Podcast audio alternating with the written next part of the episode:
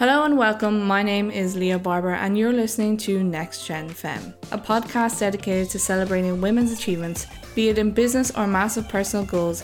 We speak to women that persevered through the ups and downs to pursue their passions. We're at a very good time where opportunities are there for us, and it would be an awful waste to sit and make excuses for not being able to do things mm-hmm. when we can. And it's for the future generations that they'll be able to do more.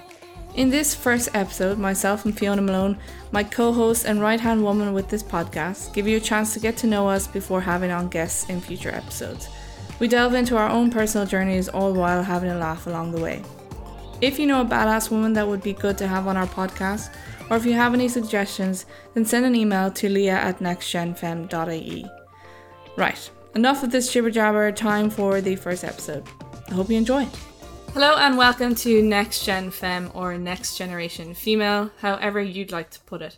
This is the very first episode in what I hope will be many episodes to come. If you haven't heard about Next Gen Femme, please pause this episode and go listen to the introductory podcast that I have up, which gives a good synopsis of what we're all about. For this first podcast, we are going to go through some questions that will form the blueprint for the podcast to come and give you all a bit of a background on myself and Fee. If you don't already know, my name is Leah Barber and I am joined by Fiona Malone. and we're going to start by giving a little bit of a background on who we are. So, I guess I'll go first. As I said, my name is Leah Barber. I'm 28 years old. Uh, I'm from Wexford, but I live in Cork and have been for about five and a half years, six years come this September. And I run my own business. That's pretty cool. So I'm Fiona, or Fee, as most of the girls know me as. 28 as well, from Kilkenny, but moved to Galway about six years ago in July, I think. I think you moved, yeah, around same Yeah, wow, that's a long time. And I'm a biomedical engineer. Recently finished my PhD in biomedical engineering, so super super varied. And currently working as a research fellow in Galway Mayo Institute of Technology or GMIT. And I acronyms. there's a lot. It's the medical sector. I mean, NYGTMT. So many, so many others. PhD. um, so I can spell as well as math. yeah. But yeah, so I met Leah when we studied in the University of Limerick together, and I did biomedical engineering, shock horror, and Leah did computer games development. I'm getting this wrong. Close. Bad friend. Uh, no, uh, so I studied multimedia and computer games development. And uh, the multimedia was in title alone. It wasn't really in the course. It was a very, it was a very new course actually, and they didn't. A Celtic Tiger course, as I like to call it. Yeah, it. actually, yeah, it was really a Celtic Tiger course. Like I, I think when I started the course, the first generation of that degree were just graduating. I see. Okay. I think, if you know what I mean. yeah. So yeah, it was multimedia and video games development. And I- you came from the Leaving Cert like I did as well. We both went straight in. yeah, straight we went in. straight into college, Cool. and I wasn't by any means an academic student. Mm. I was very much the person at the back that probably got separated from people because I just would be a distraction. I got better as the years went on, but I was definitely not not academic in compared to like some people that would be. But I did my Leaving Cert, got the points I needed to go to this to do this course in UL, and got the, got the points five points in excess of You- what you I got the needed. points, girl. So woo. but uh, I did the course simply because I didn't really know what I wanted Mm. to do. And I remember one day they came, it was like, I think it was the CAO people or something, and they Mm-hmm. came with a big long list. I don't know if this was the same as you in your school, but yeah, it sounds. they came like yeah. with a big long pages and pages of lists of courses in all the different colleges and stuff. I remember just like seeing this course, and I would be big into video games. I play PlayStation and stuff a lot, and I got it into my head that like people make video games as as a job, as a career. Uh, I'm gonna do that. I like to play video games. So for me, it was like, bing. so Light bulb. yeah, exactly. Light bulb moment. I thought like I was like, I have it here. I found the secret to success. And did the course then meet your expectations? Mm, not really. I kind of say that it was like a glorified computer science course Yeah. with the title. you of, were in with a lot of computer sciencey Yeah. modules, if I remember. We're going back quite a while We- now. we- We're nearly 10 years now. Uh, well, I'm ten years out of secondary school, So so coming into college, yeah, nine, ten years, my God. And you're doing something completely different now. Like you're not You see- making video games or the new. No. And when when I tell people what I studied in college, they pick up on the multimedia part. Yes. And that's when I tell them it's in title, like it's in the title and nothing else of the course. Mm-hmm. Like I said, it's very much a computer glorified computer science course with a little bit of designy. because I went into the course because I would be a creative person. Yeah. And I went into the course thinking I could do the creative side of video games, Yeah. like character design and visuals and stuff, but it was very much the coding side, and I wouldn't be very good at that. I really struggled. And I actually had to repeat a few exams. So it wasn't easy by any means. Like, it's not exactly what I do now. Actually, it's nothing what I do now. So I guess what I do now is I run my own company. I call it a content creation or multi, or not multi, content creation or media production company. Yeah. Uh, so what I provide is videography, photography, and graphic design services. So I make content for social media, or for websites, or for presentations, or take photos to, to give content to people's websites.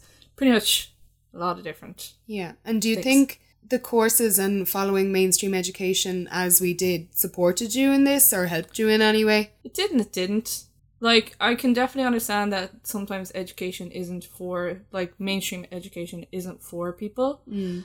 I think I think it was good for some disciplinary Yeah. Sort of aspects. I suppose what we're getting at really is was it necessary to do that? Obviously, I'm delighted mean, you went to UL and we, you know, yeah. there's all that and obviously you wouldn't have been able to do your PhD had you not yes, done yeah. an undergrad. But I don't think it's hundred percent necessary. I think it depends on the person or the individual. Like what I do now has been all self taught. okay. I haven't done any like I've done a few Shaw Academy things which are like these online courses that are like I think I've heard of these. I yeah, think I've seen they're just like really quick and you Yeah. get like a little cert at the end. But Cute. yeah. Ooh, ooh, piece of Put 'em paper, on your print fridge. Like, Mom, look what I did. That's where my PhD is. it's on the fridge. Is it? No. With a gold star sticking it to the fridge. Go fee. Yeah, yeah. you survived. yeah. As I said, it it depends on the individual. Mm. I think it might have been necessary for me in that it did help with discipline stuff. And I suppose in my way, had I not done education, would I be where I am now? That's always a question, really, know? isn't it? You know. Like you, I think certain things that you choose to do do lead you on a certain Mm. And path. and college and university, they give you so much more than that degree that you, you know, have applied for to study. I mean, discipline is one thing, organizational skills, putting yourself out there, social skills. Like it, it, it develops all these things with you. Mm. But in terms of your career path, I think it helps 17, 18, 19 year olds coming out of school. College gives them this independence and gives you this independence and this new way of thinking and new life. But the course isn't always necessary. Like, oh, I studied computer games development. I still got that name wrong. Mm. I'm going to be a computer games developer, Yeah. or I studied biomedical engineering. I'm a bi- biomedical engineer. Like, Yeah. there's so much more out there. I think when we were doing the Leaving Cert and stuff, there was a lot of emphasis on if you didn't do further education beyond your Leaving Cert, Yeah. you weren't going to get anywhere. we were at a time where it was it was 2008 2009 Yeah. College was the only you know in further education plcs all that was Mm-hmm. the way to go and i do think you're right i think it was a big emphasis on all of us to do So there that was just like you were told if you didn't, not told, but like it was told in so many words that Mm. if you didn't do further education, you probably weren't going to succeed in life. and you and you were sh- limiting yourself or Yeah, shortening exactly. your options yeah, which i think isn't strictly true no, I don't and think so. I mean it, it should be spoken about more it's not the end of the world if you don't want to go to college or if you can't find something you know in the mainstream education there's lots more out there. Um, so like me, you went through mainstream education as well. for a long time. very different, very di- yeah, much longer than me. I got through college and I bowed out. you just decided I love to learn, so you kept on. I got my school bag Yeah. I'm gonna go away Dora the Explorer. you kept on going, but uh, so talk through that. Like, what was the process for you? so yeah like you went to school go to college and in school I really liked maths I really liked science specifically like physics and chemistry and I really liked art and I remember we had a really nice substitute career guidance teacher and she just saw that I was a bit overwhelmed by all of these CAO courses and things Mm-hmm. It is because it's overwhelming. so overwhelming. And you know, everybody's saying you need, you know, you've so many things going through your head. You're trying to think what's going to get me a job. At that time, that was a big deal anyway, Mm. and, and for me in my family, it, it would be, you know, are you going to be able to work at this? Mm. Um, am I going to like it? Like that's it. Doesn't even seem to be the priority. Yeah. Um, and would I be good at it? And because I was so interested in such varied subjects, really, I was I was getting a bit overwhelmed. I remember the career guidance teacher mentioned an engineering talk down in UCC, and myself and two or three other girls went down, not many, and fell in love with the whole idea of biomedical engineering and medical physics and imaging and all that kind of stuff. Put down number one on my CAO biomedical engineering in UL, and I really really liked that. And I actually was fortunate enough to get a a, a little scholarship from SFI Science Foundation Ireland and Dell, which really supported my I didn't know that. I didn't know that you had counselling. Don't- I'm not surprised. Um, I'm not surprised. which in my third year I was able to get like a research internship. So in UL, in University of Limerick, it's really cool. You get a placement, a work placement, mm. called cooperative education, and I I had completed that. And then the summer where all my mates were That's going off, third year, yeah, Like you- me. Yeah, yeah. we did at the end of second year, coming into third year. So I missed Okay, my first was, semester. Ours was I think you did after me. Did I miss you then for a year nearly? se- like it was like the summer before third year, and then. the Oh no, that was us. Yeah, we were the Oh, yeah. same. We did the same. So then afterwards, everyone was going off on J1s, but I had a research internship within the research group in UL. Fell in love with that whole. Like I already liked industry and I liked my placement, but research was different because you kind of had more creative control. You had more freedom. You explored topics that you wanted to explore and that interested you, as opposed to working for the man and you know all that kind of stuff and at 21 i was completely overwhelmed anyway so mm-hmm.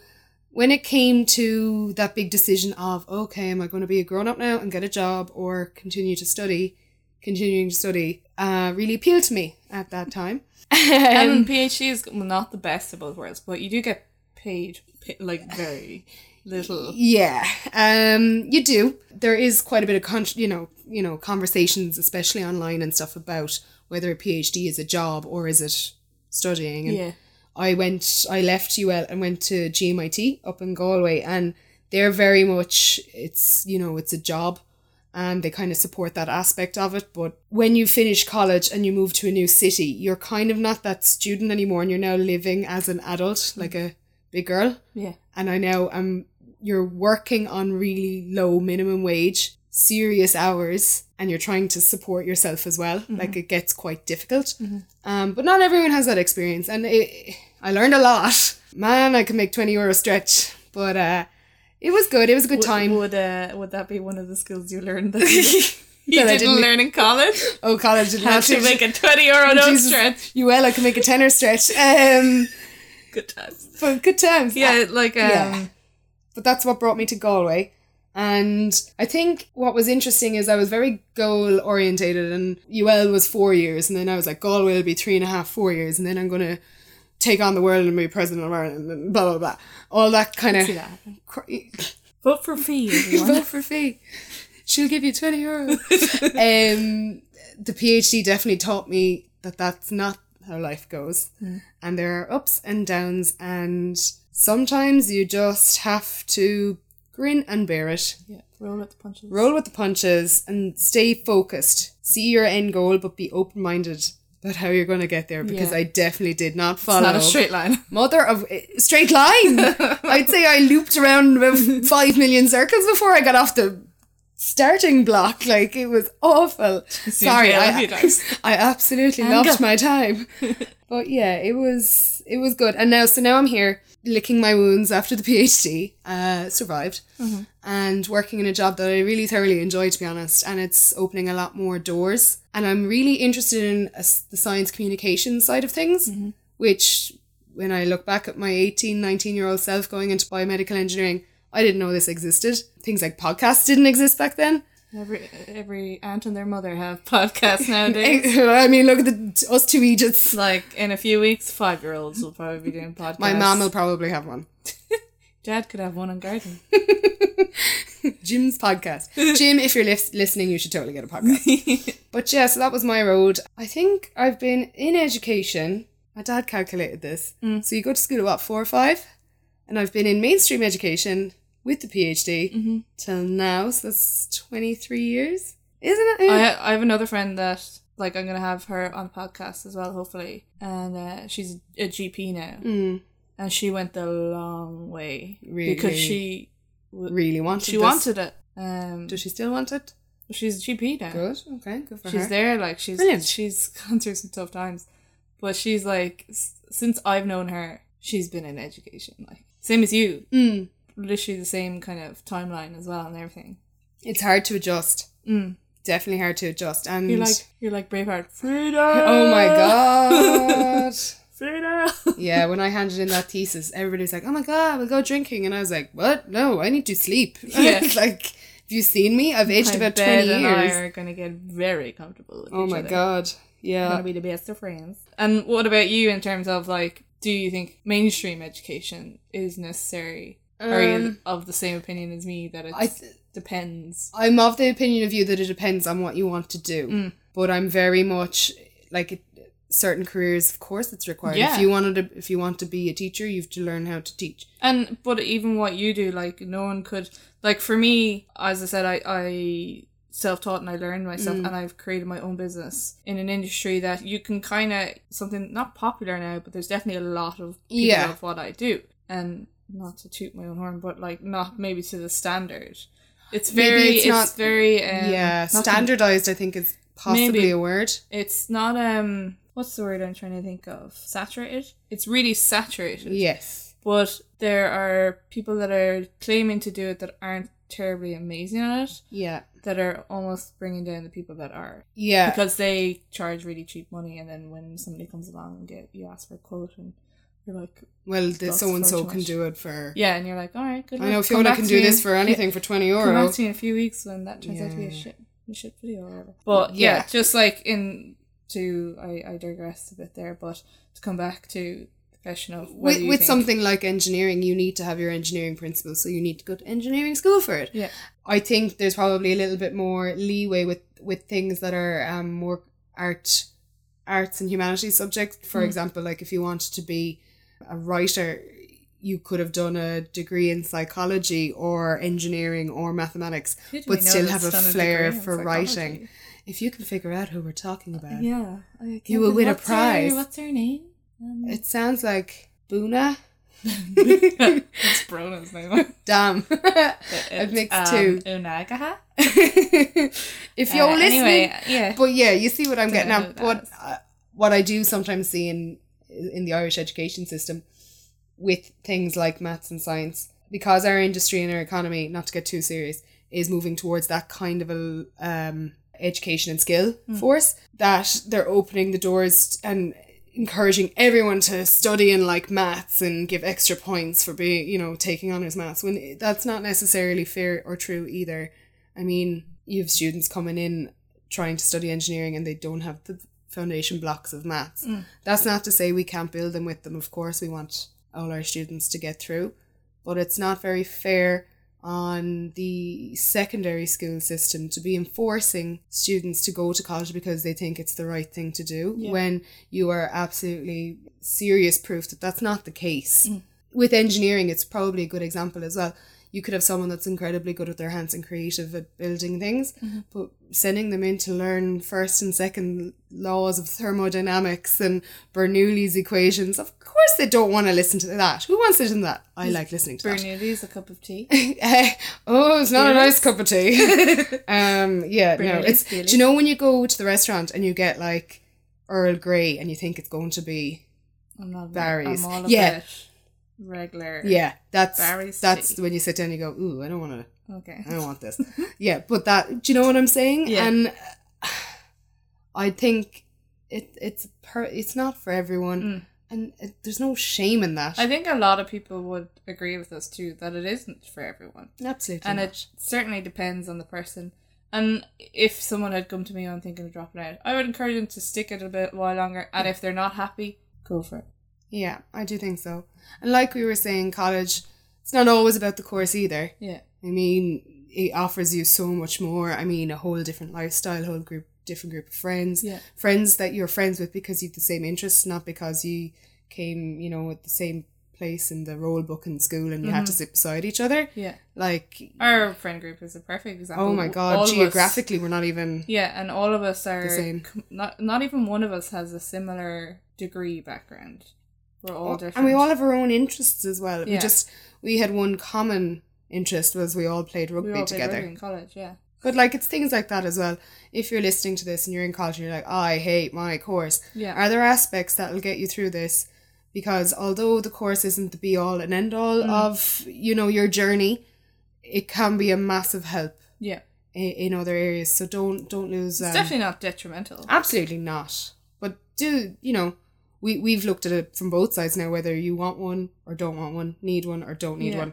It's good to have one, but it's not necessary. Yeah, like just uh, maybe just tie that this kind of topic off. Like an example is a friend of ours, Claire Lewis, Mm-hmm. who was two years in college. I can't even actually remember plants or something. Uh, did What's she do science? environmental science. That's the one. Yeah. Yeah. so she did environmental science. Hey, Lewis. hey, Lewis. She went away for like what was supposed to be, I think, two week two weeks to South Africa A sabbatical. during the summer. Decided to stay there for like maybe the whole summer. Girl, she was there. Yeah, all summer. I think came back and was pretty much a new woman. She dropped out of college. She for a very long time, I suppose, didn't know what she wanted to do either. Hmm. But she was young. She still is young. She's like twelve. She's not 12. She's not. 12. She's only like two or three, two years. Why do we always say twelve when it? Oh, they're so young. They're like twelve. age that's before a teenager. Okay, so it's yeah, like okay. 12. And she moved to Canada then for a little while, did a few odd jobs there. And I think, I'm not entirely sure, I'd probably have to ask her. But I remember when we were, I went to visit her over in Canada, she had mentioned about joining the fire brigade. I was going to say fire extinguishers. The She'd make a good extinguisher as well. fire people. What are they called? Fire brigade. Fire brigade sounds like Firefighters. firefighter. Yeah, she wanted to be a firefighter. Or she then kind of said, I just want to be someone that's in that, like, like paramedic or firefighter or guard. Kind or, of safety. yeah. and- And came back to Ireland eventually. And not long after she was back, she signed up for the guards and now she's mm. a guard and she's seems really happy with it. So I hope you're really happy, Liz. Yeah, I hope you're happy, Lewis. yeah, Garden she's just she's just an, like an example off the top of my head that someone that started out in college didn't like it, dropped out, and she's happy now. She's doing what she she wants to do, and she's happy and she's succeeding. Everyone's success is completely different. mm-hmm. So everyone's idea of success is completely different. Yeah, one hundred percent. Yeah, I suppose that leads me into like education. As we went through mainstream education, Yeah. we've learned that not everything can be learned in mainstream education. So, what skill have you learned or developed that you didn't or wouldn't have learned in mainstream education or college or secondary school? Ooh, that's a tough one. Um, I think I think maybe all about tough questions. all about the tough questions. All right, yeah. Wait, we get into the deep meaningfuls. We'll open up the whiskey and then. I think I've two. I think one would be my confidence in my kind of give anything a try once, and that would have probably come from home. Mhm. And and growing up as a child, I was never never not never told no, you can't do that. Um, if I wanted to go play soccer, of course, yeah, let's go. We'll throw in the car with a soccer ball and a pair of boots off with you. Or, oh, I want to go swimming. Oh, yeah, go do that. Or as I got older, oh, I want to, you know, play the drums. I want to study physics. I want to study engineering. There was never, no, Fiona, that makes no sense. Or you can't do that because you're a girl. Or no one else does that. Or we don't know what's going on. We, you know, that kind of, I can do anything confidence. Um, or that I can give anything a go. Not that I can do anything, because there are some things I cannot do, uh, and I'm okay with those. Um, but yeah, that kind of that definitely didn't come from school, and also my kind of ability to chat and, and find lightness and humor in most things, and I think it's really important not only in life but in in work. You know, when you're trying to communicate with other people. So what I do is I would communicate between engineers, clinicians, and then people that we would you know, like patients or even communicating to, you know, kids in schools about taking up science or anything like that. You need to be all on the same level and communicate with each other. So I think I, my communication skills and just talking in general, that would be something I would have developed myself. And I think it's important and schools should probably encourage that in their students to to talk to each other and to get up and present, you know, those kind of things. Because you don't really touch them until you go to college. And then all of a sudden you've a heap of presentations to be given and you know you've to work in groups and teams and all your team sport, that's great. That'll give you heaps of teamwork skills. Mm-hmm. But if you can't communicate to someone and say, No, I don't like how you did that or that's a really good job, we should do that again, then life gets kind of difficult, especially mm-hmm. in terms of career and jobs. I suppose I want to fire back the same question at you. I know she's getting mad at me now because this isn't what we had said we would do, but what skill do you think doing really well. You're oh, look, your communication mm. skills, Leah, are amazing. I was actually going to say, I agree. My communication skills have improved. Yeah, no, I actually would. I would genuinely agree that my communication skills have improved whether it be like phone calls or emails or mm. doing presentations. I know we did them in college, but I was never. They don't teach you how to do it. Yeah. They just say it's due on Friday the eleventh. Yeah. And your time slot is quarter past eleven. Yeah, and sometimes as well you do have group presentations, mm-hmm. so it's trying to manage like that time of who says what and stuff like that. So you're really depending on someone to show up. In for me, in my skills that I are have learned or developed outside of mainstream education would be pretty much everything that I'm doing now to run my business. As I said, I'm also she don't need no college. So like my education came from the University of YouTube. Highly recommend you uh, sign up for that. It's free. Can't wait for graduation. I know, yeah. Woo. But yeah, everything I've learned outside of mainstream education has helped me develop the business that I have now. A big thing that I didn't learn actually in school and was how to run a business or yes. business in general. Like I know you did business subjects like business only if you picked them. economics and accounting and stuff like that. And i've said this i have like a consulting business helping me develop my own business. How many times have i said business? Um, and i said to her when but before like i agreed to or for her to me take her on as a client or she take me on as client I was like, I apologize in advance. I'm not like I'm creative. I'm good at that part of the business, but I'm not good at the business side of the business. And I said I should have kept on business in secondary school. And she said the stuff that you learn for to run your business now you can't learn in secondary school. Isn't that so crazy? Yeah, like the I, subject is literally called business. Like what? like I know um um one of my friends Aisling is a business teacher now and there is a curriculum that they obviously follow mm. but that curriculum doesn't necessarily and i know she I've, she's told me different things and she do they do they do she does do like entrepreneur subjects mm. but it's it's not the same It's like case studies and, and stuff would that not delving too much into it would that would include like you know things that go over my head like tax and like corporation stuff like would yeah like, like it's a bunch of things it's tax include? it's VAT I had to register for VAT earlier this year. Minefield, I'd say. Trying was, to figure out yeah. tax, making sure that you keep receipts, or opening a business account that's separate to your personal account. Just invoicing and quotes and a business plan. I know they do do business plans in plans in in school and stuff like that, but like it's very much not copy and paste, but you are kind of copying and pasting mm. and stuff like that. So there are loads of different aspects to running a business that just aren't really, and I don't think they could be taught in school, even if they did kind of incorporate it. It's very yeah. much a, a, learn as you go basis in yeah. certain aspects. Been a very steep learning curve for me. Yeah, I um, can imagine. God, fair play to you. okay. And do you think then? I suppose like a lot of like, we're probably going outside the box a little bit. Mm-hmm. A lot of like enterprise offices and stuff run little courses. So they and, do and, like and so. There's things. the uh, there's the LEO local enterprise office. That's the one, yeah. Um, run loads of courses, and I actually did a, I think it was a four week or six week LEO like starting your own business course. Mm-hmm. And I did that. I believe.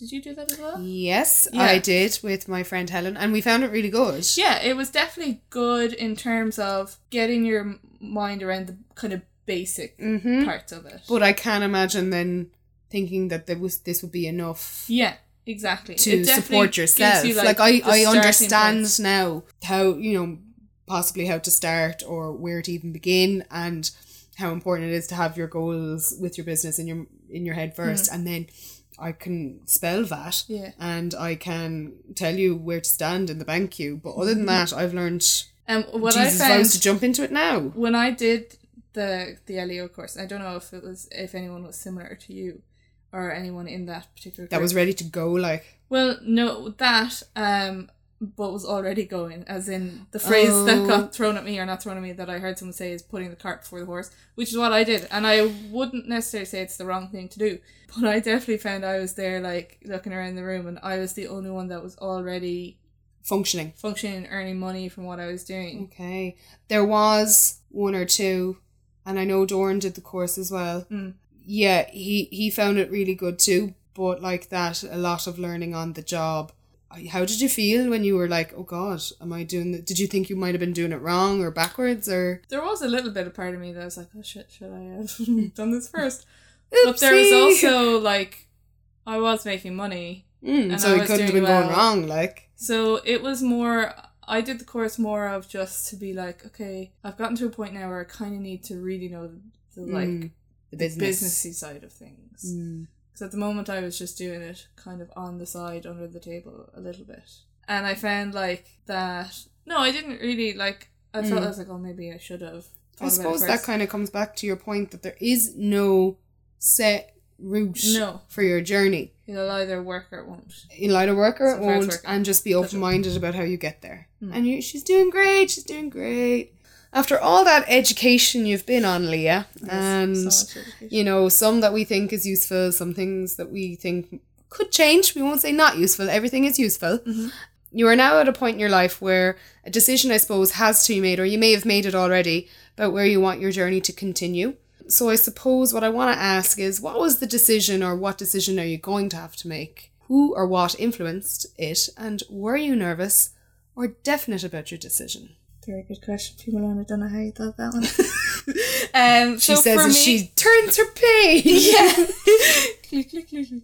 Um, so for me, my decision has already been made, and it was actually made a year ago next weekend, thirteenth of April. Happy birthday decision. Well, the decision wasn't made, but the result of the decision happened. I see. So a month before that. Would this be your business? So the like twelfth of March ish, um, is when I around the time of the snow is actually the big snow last year that everyone the Storm Emma. was that who it was? Emma, Good yeah. woman Emma. Ophelia was the her. one that was supposed to be this big giant Oh yeah, storm, and I think my bin fell over. And then Emma was supposed Emma to be a small was one. the beast from the east, And then it was just a snowstorm, which was amazing. Emma, she's a great one. I liked her. Always liked her. So yeah, my decision was made like just over a year ago now, and there's actually a few kind of elements, three main elements, I suppose, that influenced me in making that decision. One of them, and it might seem a bit silly, was actually a quote that I had read, and I don't know how long. It's not actually on the wall. It's gone now. I have a wall full of quotes here.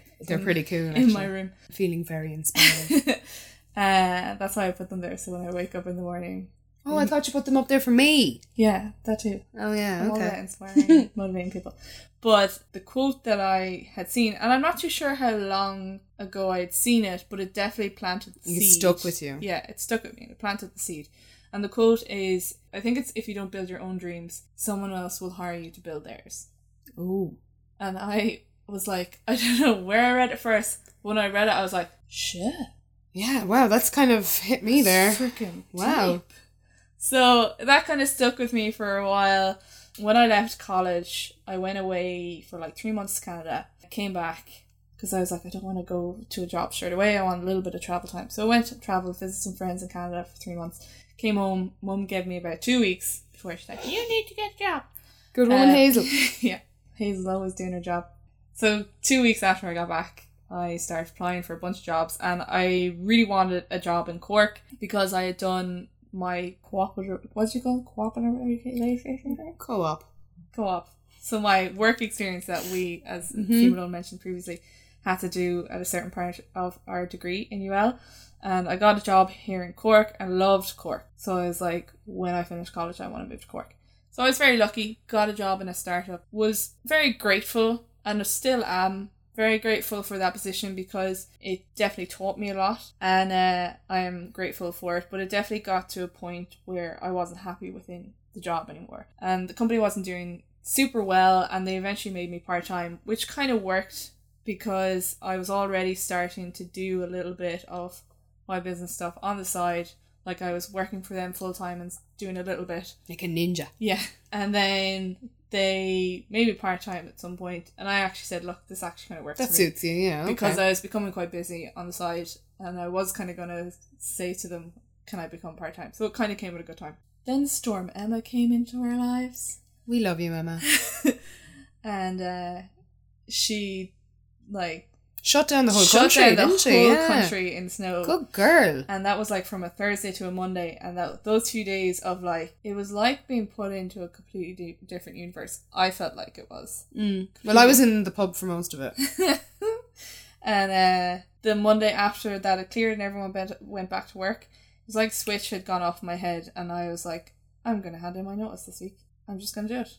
The whole week I didn't even doubt my decision. Mm. I just Went for it. knew whether it was going to work or not.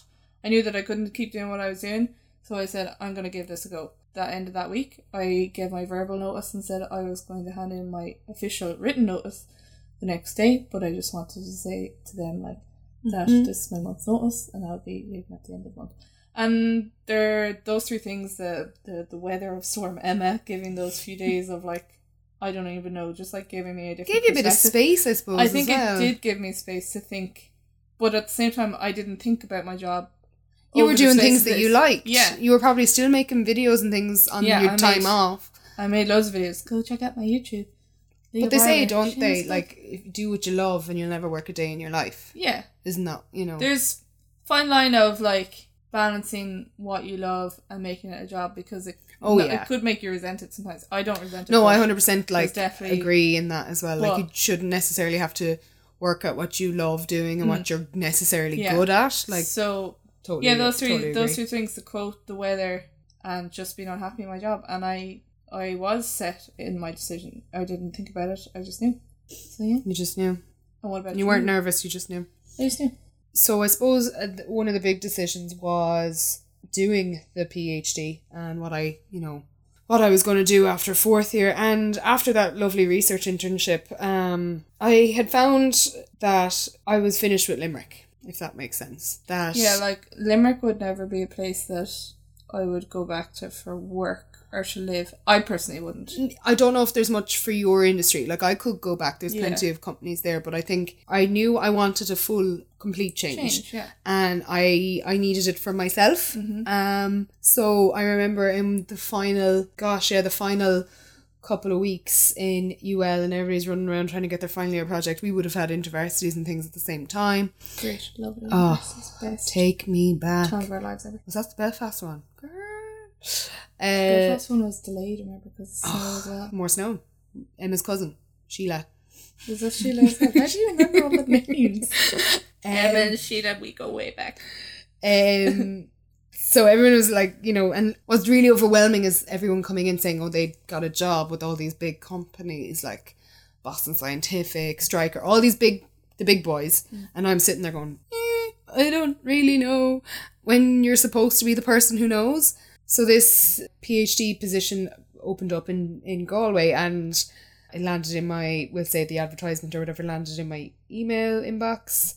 I remember looking at it and um, you needed to send in your CV and obviously any research you had been working on, which gave me a great advantage because I had that wonderful internship. So sent it off anyway, and I kind of didn't really say it to anyone because that would mean then uprooting everything and moving to Galway when there probably would have been some window or some door for me into that co-op uh, where I had done my work placement, and if not there, somewhere close by. It's kind of a na- usually a natural. It can be a natural Progress, progression, yeah. yeah. And not that I didn't want to go back, I would have, but was it the right thing for me? And I was so nervous. And when I got called to interview, that meant then big girl Fiona had to go to Galway by herself, find her way to this interview, give the interview and the presentation, and then go home and figure out if she got it, how was she going to move her life to Galway. And I know some of you are probably like, oh, that's hilarious. Like, that's not that hard. For me, it really was. I'm a massive. small town of Piltown and Kilkenny. I think we're a street. Blow in the wind.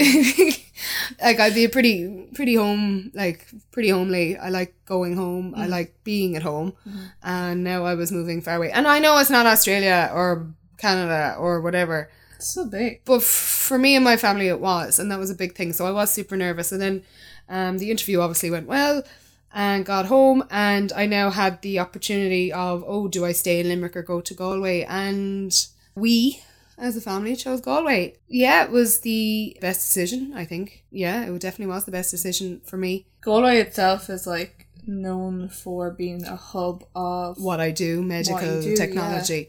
So like I don't really hear much of it in Limerick. Yeah, no, it, it's a little bit, but it's really Galway. And I think what was helpful is because it was always in the news on RTE and stuff, and uh, 100 new jobs are created in Galway and Yeah. Galway, Galway, Galway. I think my parents are a bit more relieved with that. And they did understand that Galway was the place that I needed to be. Limerick at the time too. I, sp- I think we were very much in a community within UL. Yeah, you It weren't was- really in the city. Yeah, You didn't have But- to if you didn't want yeah, to. Yeah, exactly. But Limerick, I think at the time was hit bad with the recession. Yeah, it was, really, was, wasn't it? It was dark and dingy, and it's come on a long, a long way. Mm, it since really we were has. There.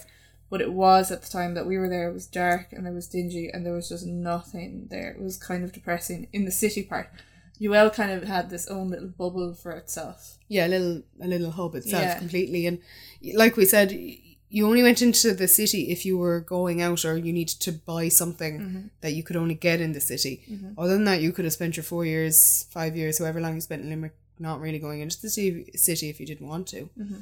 And um, my family were really uh, supportive of of Galway. I think they were a bit apprehensive at 1st Mm-hmm.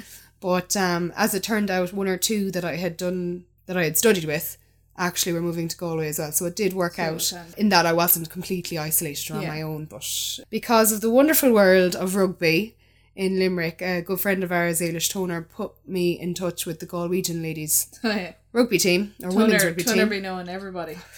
Toner's Toner's president of Ireland, um, which was surprised. brilliant. And like you're saying, you might go to college and the course mightn't have been what you thought it was, but it's everything else that goes with it. And I was ever so grateful to Toner for that, really, because I transitioned to Galway so seamlessly after that, mm-hmm. and I made so many friends. And with that rugby, you kind of travel the country and you meet everyone else that plays Yeah, rugby because that's kind of a small community. The rugby as well. community or the female rugby community is everybody knows everybody or somebody will know somebody that you know. Yeah. You know what I mean? You're never like if you go to a match on your own, you'll find ten Yeah. people to, to just stand mm-hmm. beside and they probably did the same thing themselves. Mm-hmm. And do you I suppose my biggest supporter Yeah. my biggest supporters always will be me and that question. Ah, How did you know? Oh I, I don't know. I must have just turned a page. Um I suppose my biggest supporters will be mom and dad always.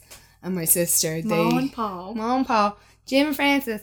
Uh, They're great. Like I said before, they never once said no.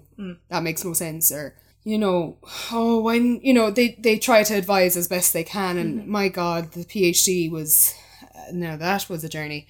Um, Journey for everyone, not just you. yeah, I really do. Yeah, it really As was. we say in our group messages, we were a part of this journey. We all That's why we all went up. doctors. It's like we got this PhD together. yeah, we though. didn't really. Um, We were you're just there, like with our little flags, just in the yeah, corner. go feet. Yeah. Um, I know, but you're brilliant. Like having such a tribe of of girls like you, you're so brilliant. Like your family, you know, they're always, you know, they're they're your blood. And I'm lucky that I came from a really open minded family, a real non judgmental family, and I know not everyone has that. But ye girls were are so supportive. Ye are constantly interested in what I'm trying to do or what I want to do or what mad mission is Fiona today. If I if I publish something, you read it. If I start a podcast with my bestie, you listen to it. And it's just incredible. And I do find it's hard to find uh, girls like that sometimes. Not all the time. Mo- most are fab. If you're lucky. If you're, you're lucky, lucky. in life to find um, a tribe or a group of friends, be it all girls or boys or mixed or What- whatever, yeah. whatever. I think it's super important to have that sort of support and like not a safety net, but like a support net. Yeah. Like people that will pick you up if you fall down. And I, I don't want people that are going to say, Fiona, you're amazing. Everything you do is amazing. You want constructive Yeah. criticism as well.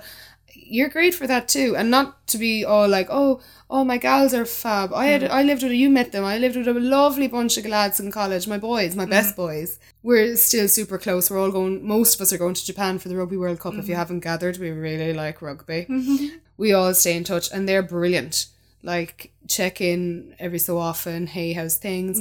Read your article, loved it, you know, things like that and it's those little things that really like redefine and and underline oh yeah okay what i'm doing is good Yeah.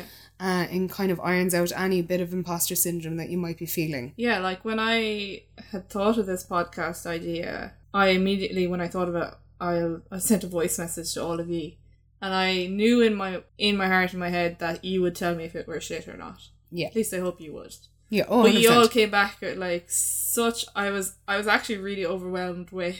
the positivity Yeah, like I think you messaged me privately, Una messaged me privately, Lisa, like I think you all messaged me privately after and we were like, This is so good, like you could do this, this, and this and I was really like, Oh my god, I just thought it was a pretty like okay idea. yeah it was super Um like it's not a rocket science idea, but it's just and something that my brother said when I pitched the idea to him as well. He's like, Yeah, I think it sounds really good because we're I want to celebrate women and like what they do with their lives or their career or their journey or whatever. And at the moment there's a lot of like women are, have it hard. Yes, we do. Everybody has it hard. Mm. But like we shouldn't be picking out the bits that are like, oh, we don't get this, or we don't get that. Like it doesn't stop everybody. So I just wanted this podcast to like be a place that we celebrate some extraordinary women that have done extraordinary things.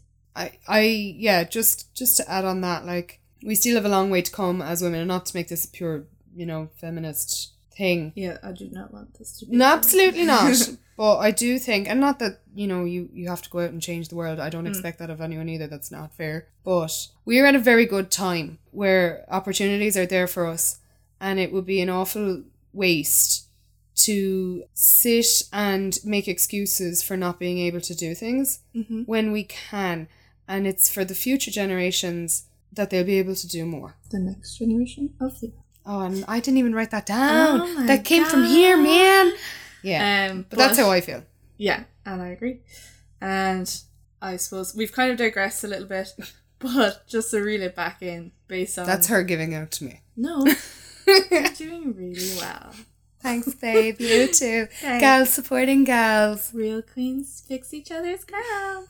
um, yeah, we're gonna listen back at that bit and cringe a little bit, but we're all here to support each other. Um, have- has anyone ever been like Yeah, didn't support you, Leah? Especially, I suppose you know, quitting your job and making dollars. Like, did that? Did anyone sit there? cash money, Cash money. Could like you can take the girl out of Limerick. but you can't take the Um, Limerick I- like- f- for me, I suppose I went such that mainstream route. It was Mm. hard for anyone to not get it or get on board. Mm-hmm. I suppose during the PhD, I wouldn't have had. There would have been a time where I wouldn't have had the best support network around me. I definitely had an ex boyfriend who wasn't the most supportive ally Mm-hmm. to have. He, instead of encouraging me to get through the hard times, he was like, "It's okay if you want to pack it in and quit." And like we were saying, you need constructive criticism. Mm-hmm. There's absolutely no way if I turned around to you girls and said, "Oh yeah, it's okay, I'm just gonna quit now." We'd be like, You would have lost it. Girl, this is our PhD." Hard, you deserve this. But have you ever come We across welcome. anything like that? Um, personally, I think I've been very lucky in that I haven't really at all. Like, I've been very lucky in that I think everyone that's within my inner circle has been super supportive. Even my parents, like, my mum's thing and my dad's thing is they just want me to be happy. Mm. And my mum knew that I wasn't happy. I think we all knew. Yeah, like she knew that I had to make a change, and whether it's this one, what the the decision or the step that I took, or if it was a different step, then she would have supported me. But like all of you guys were really supportive, and actually, like throughout the years when I've been making videos, like stupid ones for college and stuff like that. You've all been like, why don't you try and do it Yeah. and get paid? Like loads of people have Just not do loads, it. but like you guys and Yeah. other people and But it's easy to say that, isn't yeah. it? But yeah, no, I've been actually very lucky in that no one has really like my brother would be the the sense in the family. Mm. like he would go The grounding he one. would go like would you be able to sustain yourself for six months if you did this and he was kind of asking me the tough questions And I was You need that too. yeah um so he's definitely my like bouncing board if that's what you'd call it for things like that but he said if you think it's the right decision I support you kind of thing Mm. and everyone like said uh, not that he, he wasn't supportive he was really supportive but he was definitely the, the Not- he didn't the get caught up in thinker the of yeah exactly Moment, yeah. so he just wanted me to think before I acted. But he, I remember talking to him on the phone, and when I said my spiel, he was very quiet. He's like, "I think you're gonna be fine, based on everything that you've just said to me. I think I believe that you will be fine." Yeah, I've been very lucky in that. Yeah. everyone close to me has been super supportive. Very good. Yeah. That's great. I suppose if anyone is being great. negative, Yeah, you know, um, and uh, the You- PhD is probably a, a really good example of that. You- Mm. You'll doubt yourself a lot, and the, I suppose the negative person could be yourself. You have to try and remember why you've started in the first place, hmm and that no one is going to finish it but you. hmm And that was the thing that I had to learn in the closing scenes of the PhD saga. That I can sit and whinge and moan about it. Oh, uh, oh is woe is me. Oh, my machine broke. Oh, uh, my laptop's crashed. Oh dear. I can blame everything else and be be that person. It's still not going to write itself. It's still not going to present itself. It's still Yeah. not going to apply for a job itself. I need to do that, and I think everyone kind of comes to term with that. If that happened for you, I suppose, during Storm Emma, where you're like, I can do this, and no one's going to do this but me if I mm-hmm. want to do this. Mm-hmm. I'm going to have to make the hard decision of, okay, I need to leave this job and concentrate. And if it works, it works. If it doesn't, it just means I need to try another way. And I think uh, PhDs can be very dark like that mm-hmm. in that you could have uh, you could have a rejection of an article on a paper that you know on a subject that you wrote and you know it's good but it just landed with three yeah it, yeah. and, and that's it shuts that door but that doesn't mean that all the doors have been shut Mm. so sometimes your biggest supporter needs to be yourself and i think you you need to kind of sometimes you might need to remind yourself daily especially on those darker harder days but know that it is it is gonna be okay Yeah. um i think The end justifies the means. hmm yeah Kind of. Yeah. Was there a moment afterwards in your new journey that you felt you had made the right decision? And has there been a moment where you felt any doubts about your decision?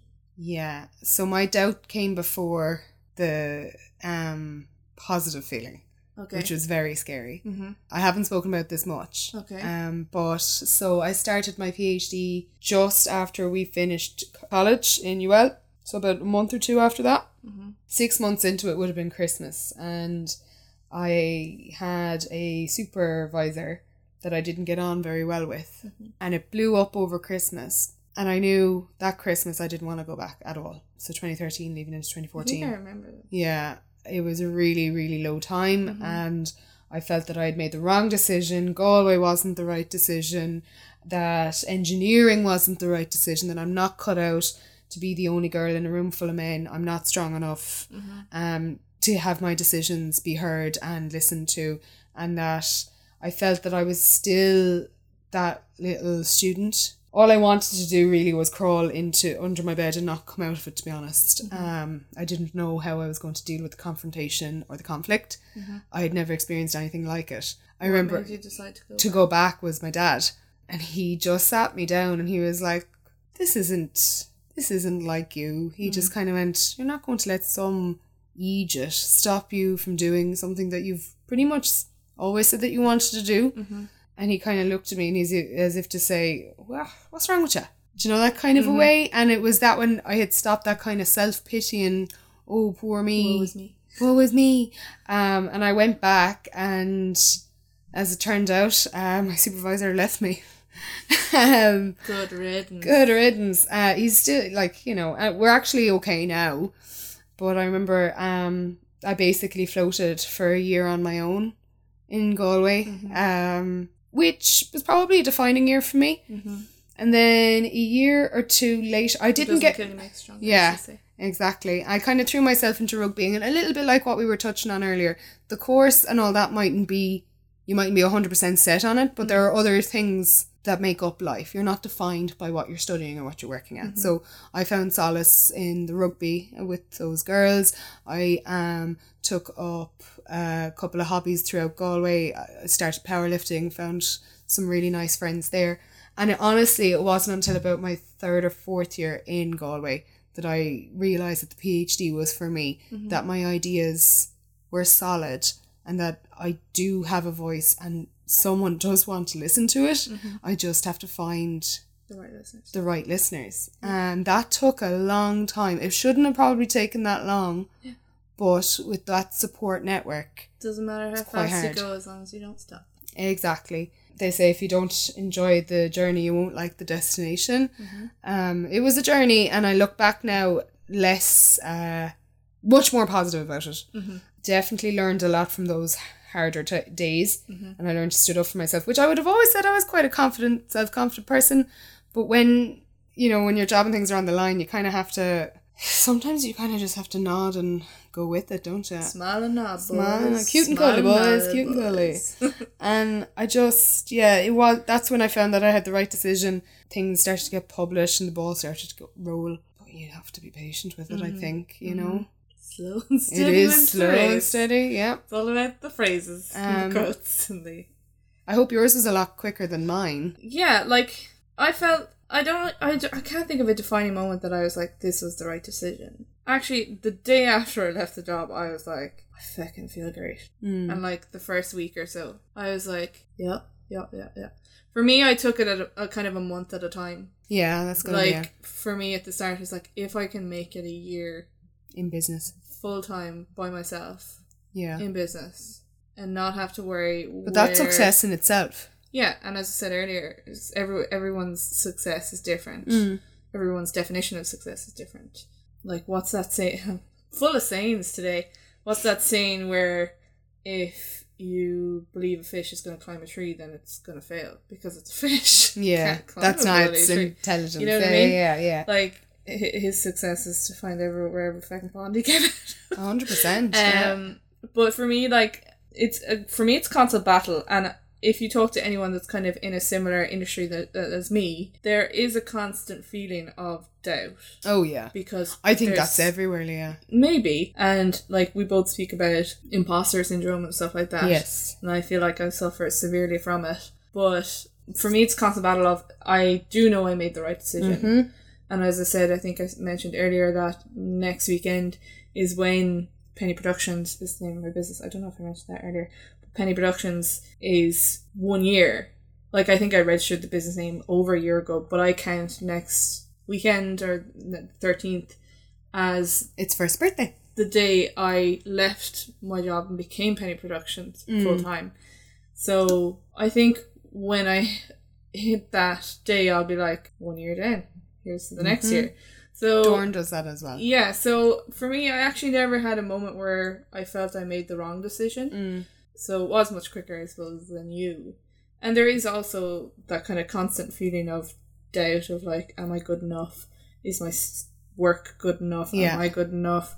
Oh my god, this person's so much better than me. But I have to constantly remind myself that I shouldn't compare myself To others. to others. And what I look Yeah. at is I compare my own work to my own work. Yeah. So I look at something I did last month, and if I cringe, I know that I'm progressing. Yeah, yeah. Like, that's very like very like the PhD. First and second year are quite difficult trying to mm-hmm. find your feet. One in a new city and two in a new subject, and then mm-hmm.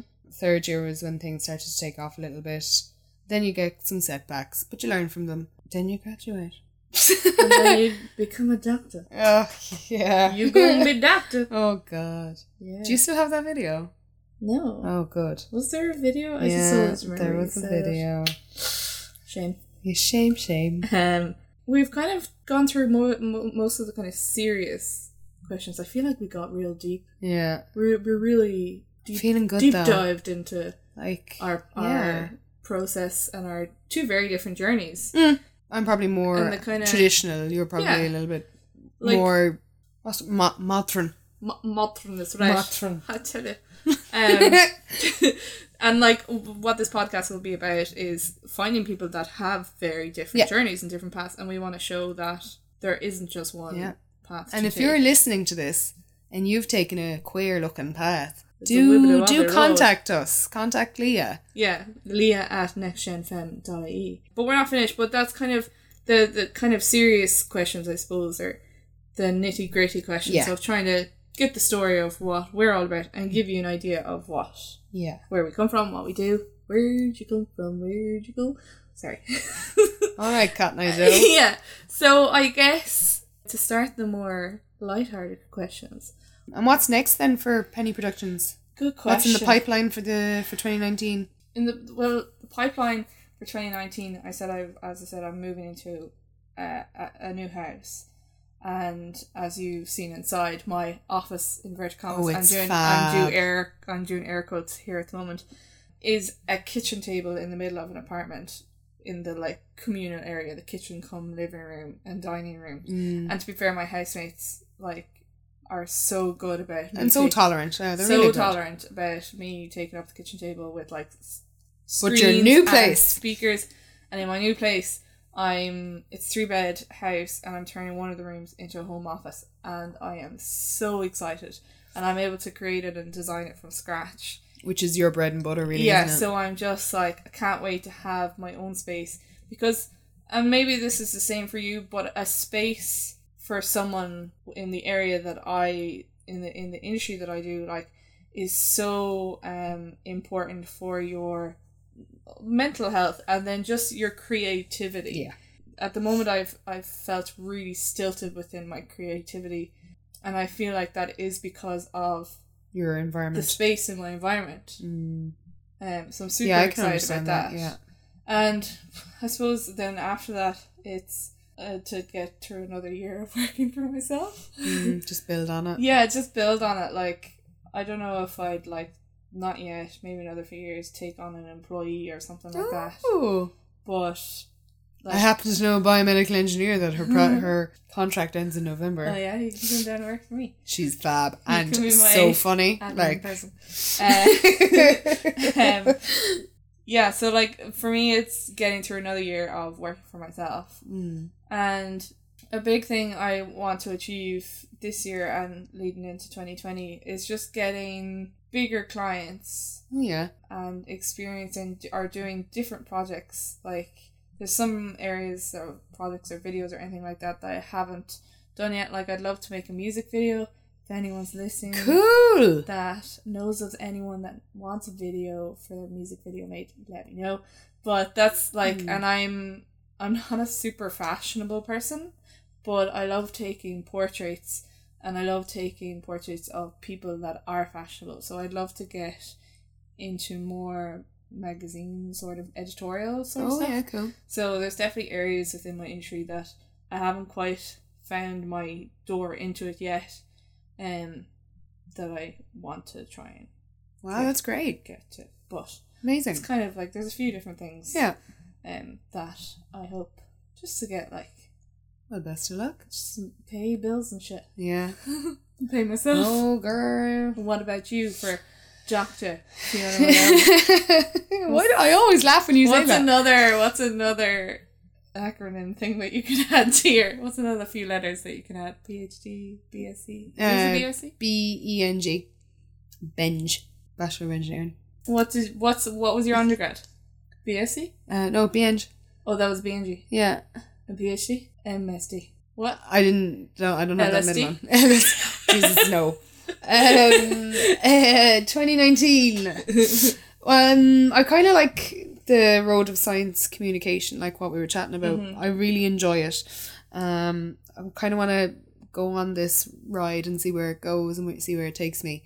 Comedy Roadshow Oh Jesus, that comedy! I do? I do like the comedy. If I could get another gig or you know a couple of gigs under my belt, I'd be really, really happy. I Mhm. have three so far. cool Um, upcoming No, done I've three? done three, okay and I'd like to maybe with the summer and Galway the way it is, there'll hopefully be a bigger comedy circuit, so I might get in there. Mm. Um, and I'm branching out from more from science comedy to more general and finding my own niche. Like you said, there's so many different ways like you can go with things Mm. just to figure out you know what suits me and where I feel comfortable. Uh, so I'll probably give that hobby a little bit more time Mm-hmm. and love.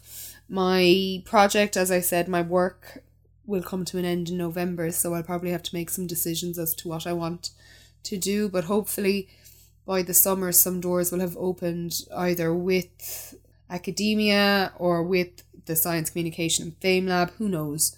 I'm being very open minded this year. PhD has been pretty set the last five years. I'm enjoying the freedom of freedom, freedom, covering my face in blue. um, enjoying the freedom of not like I do have a goal and I know what you know. I have an idea, but right now I'm kind of enjoying. I like my job. I like where I live. I like my hobbies, and things are good. Mm-hmm. And I will make the decisions when I have to. But right now, After doing the PhD, you're kind of yeah, I like the chill time at the moment. And what I was thinking was if November comes and things haven't fallen into place, that's okay. I'm coming into then the new year and that's probably a better opportunity or time for, you know, jobs or positions to be opening up. And who knows, there could even be I could be following you and not working for the man, working for the woman. Oh please cut that out. That was awful. No, that's gonna stay oh no. Just because you said that. the It's woman. gonna stay in. Oh god. No no no comedy gig is gonna is gonna take me. She's real funny. She's got some better content Oh, than that. Jesus. Don't judge her on that No, one. that's literally my best. that is all I have. So three people that motivate slash inspire you can be famous, can be family member, friend, know, I suppose. can be male or female. Oh yeah. Um I actually am quite impressed by my parents. Do they count as one person? I'm going to put them as one because they're kind of actually, even though they'd say they're not They're doing the same two. thing, they're kind of doing the same thing. Yeah. They both have gone back um, to education recently. And I think that's incredibly brave That's huge. and incredibly important. did, but I didn't know your mum did. She did, yeah. She did. She is currently doing um, an early childhood studies course, Nice. And she's really interested in it. And it's given her a whole new lease of life, and she's doing re- like she's got a whole new interest. Um, and kind of like it's not her number one, but she's she's enjoying it, and she's meeting new people, and she's doing things that she probably wouldn't have even thought, you know, presentations and all that kind of stuff. And dad's doing the same. He's gone back doing um his degrees in horticulture for work. And he loves that. He finds it tough. He probably finds it harder now than I think mum finds her of course with all the computer work and writing and things like that, which he wouldn't be used to. But they're both really I don't think they realise how inspirational and, and um motivation motivational that they are because I think in our current economic climate and stuff, it's really important that we do upskill uh, and don't think think for that generation it's very hard that they would have to turn around and think, oh, I need to do something different now. Mm-hmm. Whereas for us, it's nearly second nature.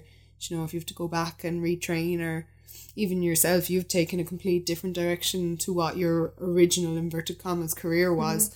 You know, for them it's quite hard, and at that age it can be difficult. Yeah. You know, not to be ageist about it No, it's But it really can be, difficult, and it's really brave. totally brave and it it's totally inspiring me that you know the journey or road we're on isn't always what we think it's going to be and as much as we are saying mainstream education isn't the be all and end all education Yeah.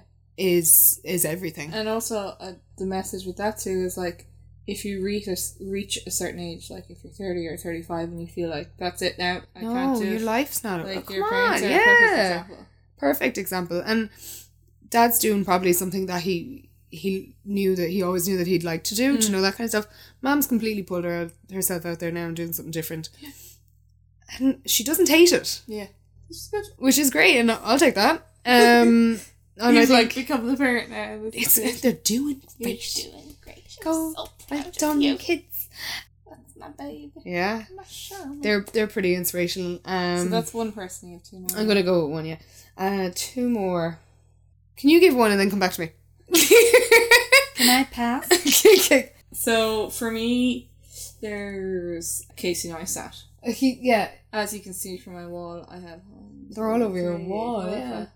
Like he, I discovered him or came across him maybe two and a half, maybe three years ago now. Mm. Back when vlogging was just starting to be a thing, and I used to create the videos and stuff for in college, like s- messing videos, like motivational videos and how Oh, yeah, sort of yeah, videos yeah. and stuff. And it was him that watching his videos and his vlogs showed me a new kind of way of making videos. Mm.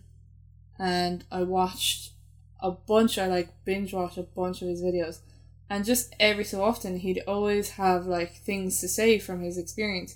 And what really I really liked about him is he was a rags to riches sort of Mm. deal Okay, cool. in that he was, I think, was he 16 and he got a girl pregnant, an 18 year old pregnant. Oh, So he moved to New York. He got two jobs. Like he washed dishes. He had an apartment. support this family. Yeah, he had an apartment where he's like futon bed couldn't even open fully because it was that small. Like it leaned against the wall, slanted and stuff. So he's very much like a rags to riches, and I'm not saying I'm a rags to riches person, but he definitely showed like Mm. what the way he was brought up and the experience that he had developed him as a person. And he has all these like there's like look there's loads of quotes like simple quotes like work hard be brave.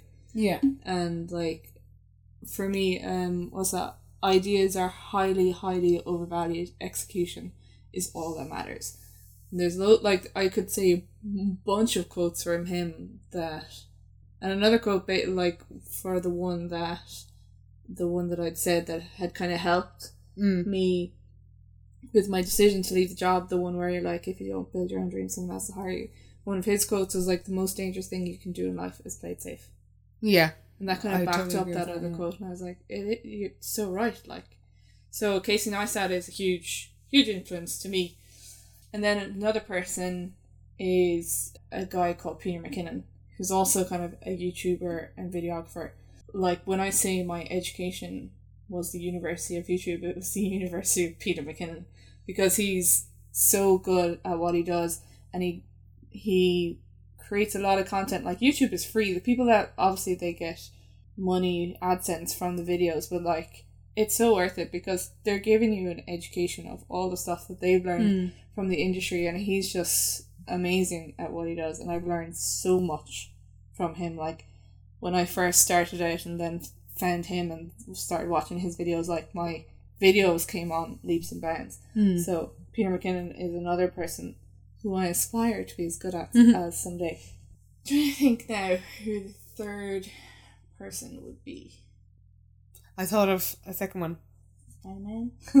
Spider Man. Uh, mm. okay, you go and then you come back to me for my last person. Okay. Uh, so I was in the final year of my PhD and I was stuck in a bit of a rut. Seems to be the story of my fucking life now Mhm. tonight. But a very good friend of mine, Andrea, who I met at a paint club, which is an art class uh, held around the country. And it's kind of like a social event where you go to this art class and the, the teacher takes you step by step through the painting and you come home with a masterpiece and a belly full of laughs and it's a really good night. And She's also Fiona is also a very good painter I, mm, as well as comedic, comedic com- comedian, and she's a doctor. I'm a Ross doctor. It's not the same.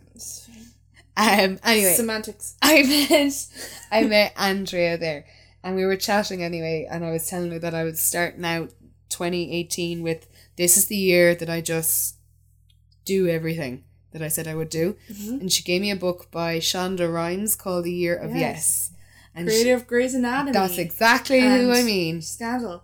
Isn't Scandal? Have you read the book? No. Read the book. See, as I said, I'm very particular in what I read. Oh yeah, okay, okay. So that's fair enough. It's one of it, it probably if you put it in a in the library, it would be in the self help probably section or something. Yeah. Which I don't tend to but it's more of a it's more of an autobiography really. Uh-huh. I'd say yeah, it's an autobiography. But it is almost nearly like a, a motivational book and that was great. You know, um so what she did was she did a year of yes where she said yes to everything that scared the shit out of her, Uh-huh. that she felt uncomfortable with. She just said yes, as long as it didn't hurt her or like put her in dangerous situations. And like she succeeded. It was things like, oh, we need you to take on another show. Yes. Oh, we need you. Your uh, health is being, you know, sacrificed for your work, and Uh-huh. we need you to train. Yes. And she just said yes to everything, and she had a really, really successful year. It then continued on, and one of the most interesting things that she learned was that she had to say no, and that it was okay to say no. And as much as you want to say yes, you also have to say no. And I, do. I've learned that. yeah, I've because I am. that a, was brilliant. I am a want to say you know, help people and say yes to things, and I've learned I need to say no. Yeah, so it was learning saying yes to no, if that makes sense. Yeah. and that was really that actually really helped me because like we were saying sometimes you need to just go away for yourself to achieve what you want to achieve Mm-hmm. and i had to say start saying no to things and learning to be comfortable with that Mm-hmm. and learning to keep with my motivation if i want to get there not to say that i can't make time i can make time as long as it it suits me and i Yeah. don't need to be this rag doll dragged around the place Mhm. uh, my friend Siobhan used to say putting on different caps Yeah. so she has her school cap, and then she'd have her work cap, and then she has her family cap, and then she mm-hmm. has her friend cap, and then she has her boyfriend cap. She's all of these things to all of these people. So I thought I think that book was quite motivational. Mm-hmm. And Shonda herself seems like a pretty cool lady. So do check out that book, and it's funny. She's gas. Like Yeah. she's funny. Is she? Yeah, she's really really nice. Okay, you can go for a third one before I think of. Okay. The what you said though, the saying yes thing. It's not another person, but there's a YouTube channel called Yes Theory. Have you ever heard of it? Oh, no, I can't say that I have. It's really good, and it, it kind of plays on saying yes to things, and their kind of slogan is to seek discomfort. Mm. So say yes to stuff to experience new things and seek discomfort. Like put yourself in situations Yeah. that do make you uncomfortable, but You'd be surprised what you get out of it. Be experience like you'll get an experience from it. Obviously, don't do stuff that isn't for good for your health. yeah, and um, also if it really fucking terrifies you, don't do it. Yeah, But, but like there's load like watch a bunch of their videos. Like I started following them a little while ago and like addicted because they just hmm. very they're good. super really positive guys. Yeah. and their beliefs or their mantra or whatever is just it's really good. Like, and I believe in it, kind of thing.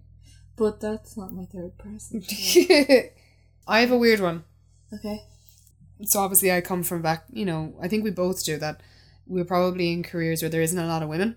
Mm-hmm. I think we're quite fortunate to. We're in a time where it's getting better. I'm not saying it's amazing. Jesus, it's not. I mean, I think what was it? Thirty percent of engineering students are women, and then forty percent of them drop out Mhm. after the first year, and then we earn. We make up like sixteen percent of the workforce, and we earn thirteen percent less than everybody else, than all the guys. Um, don't quote fact quote me on those, but it is around those.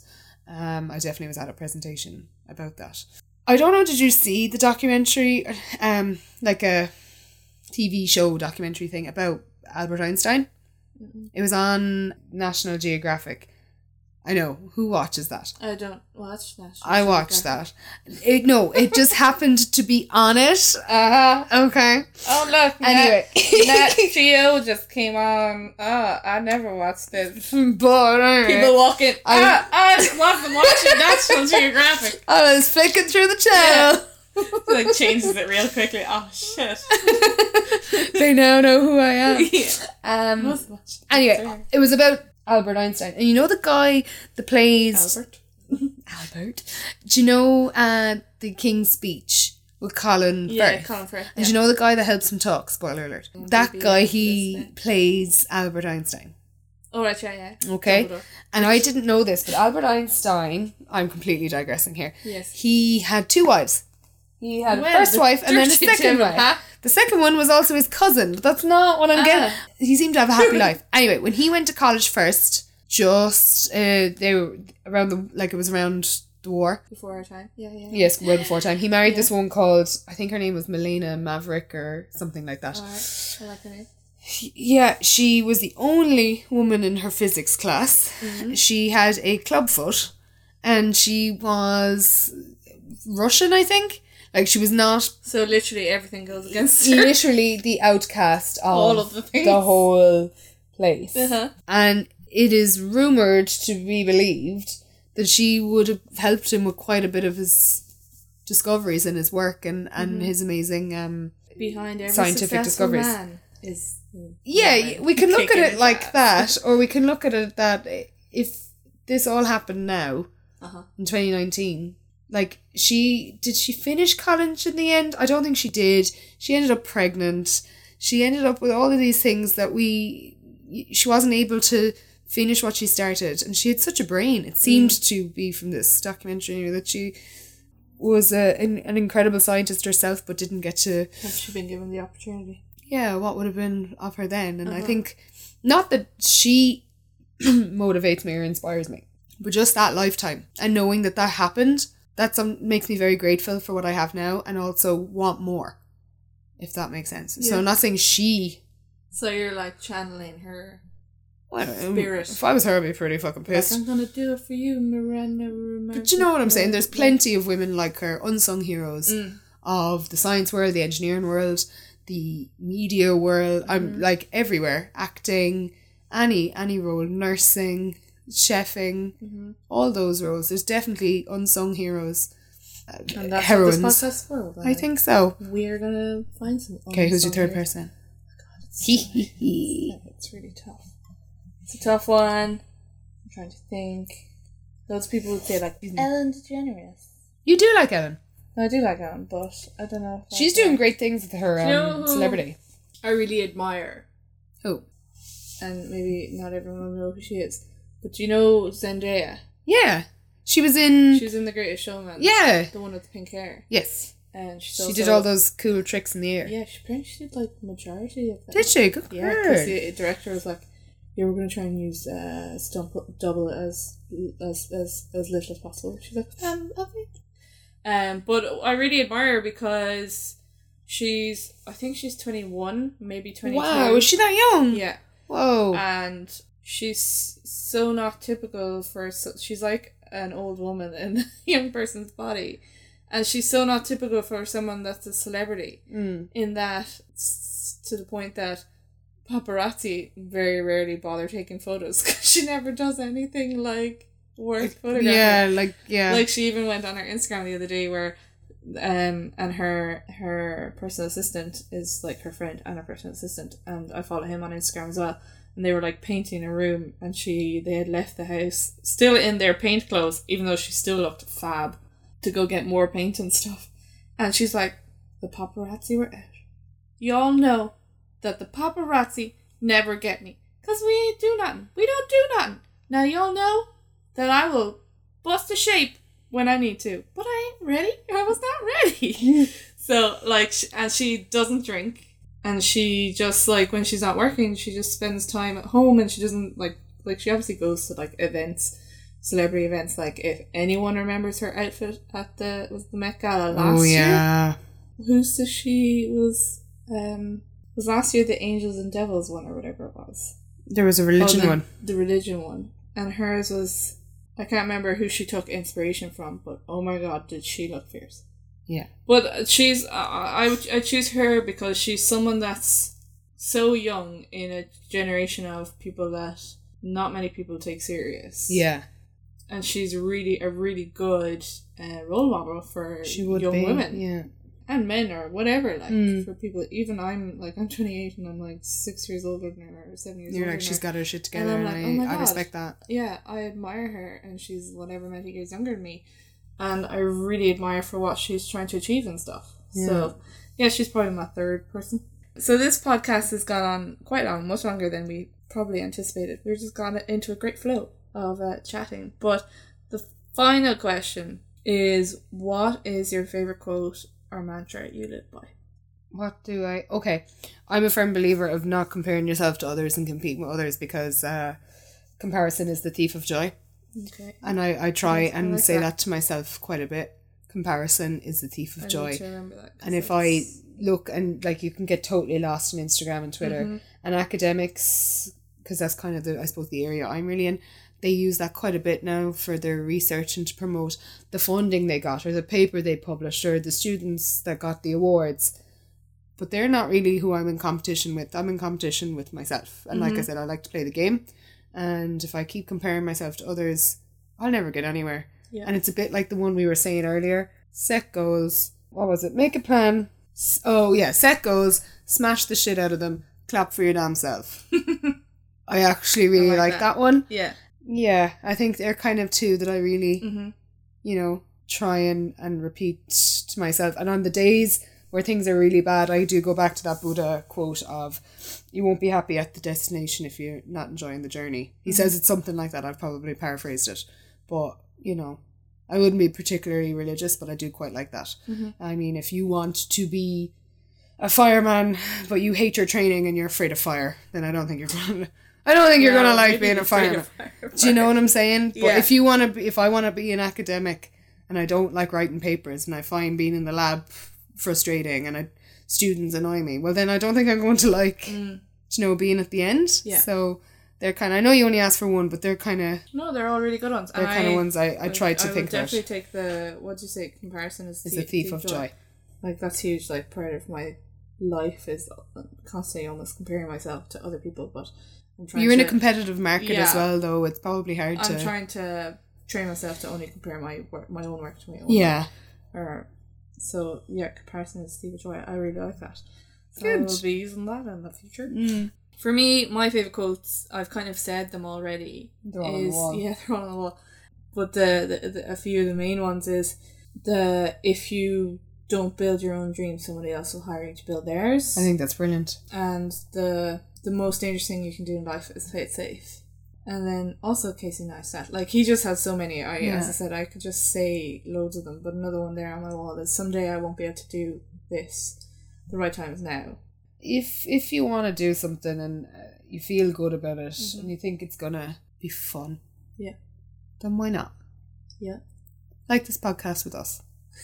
exactly. Mhm. So I think we'll leave it there.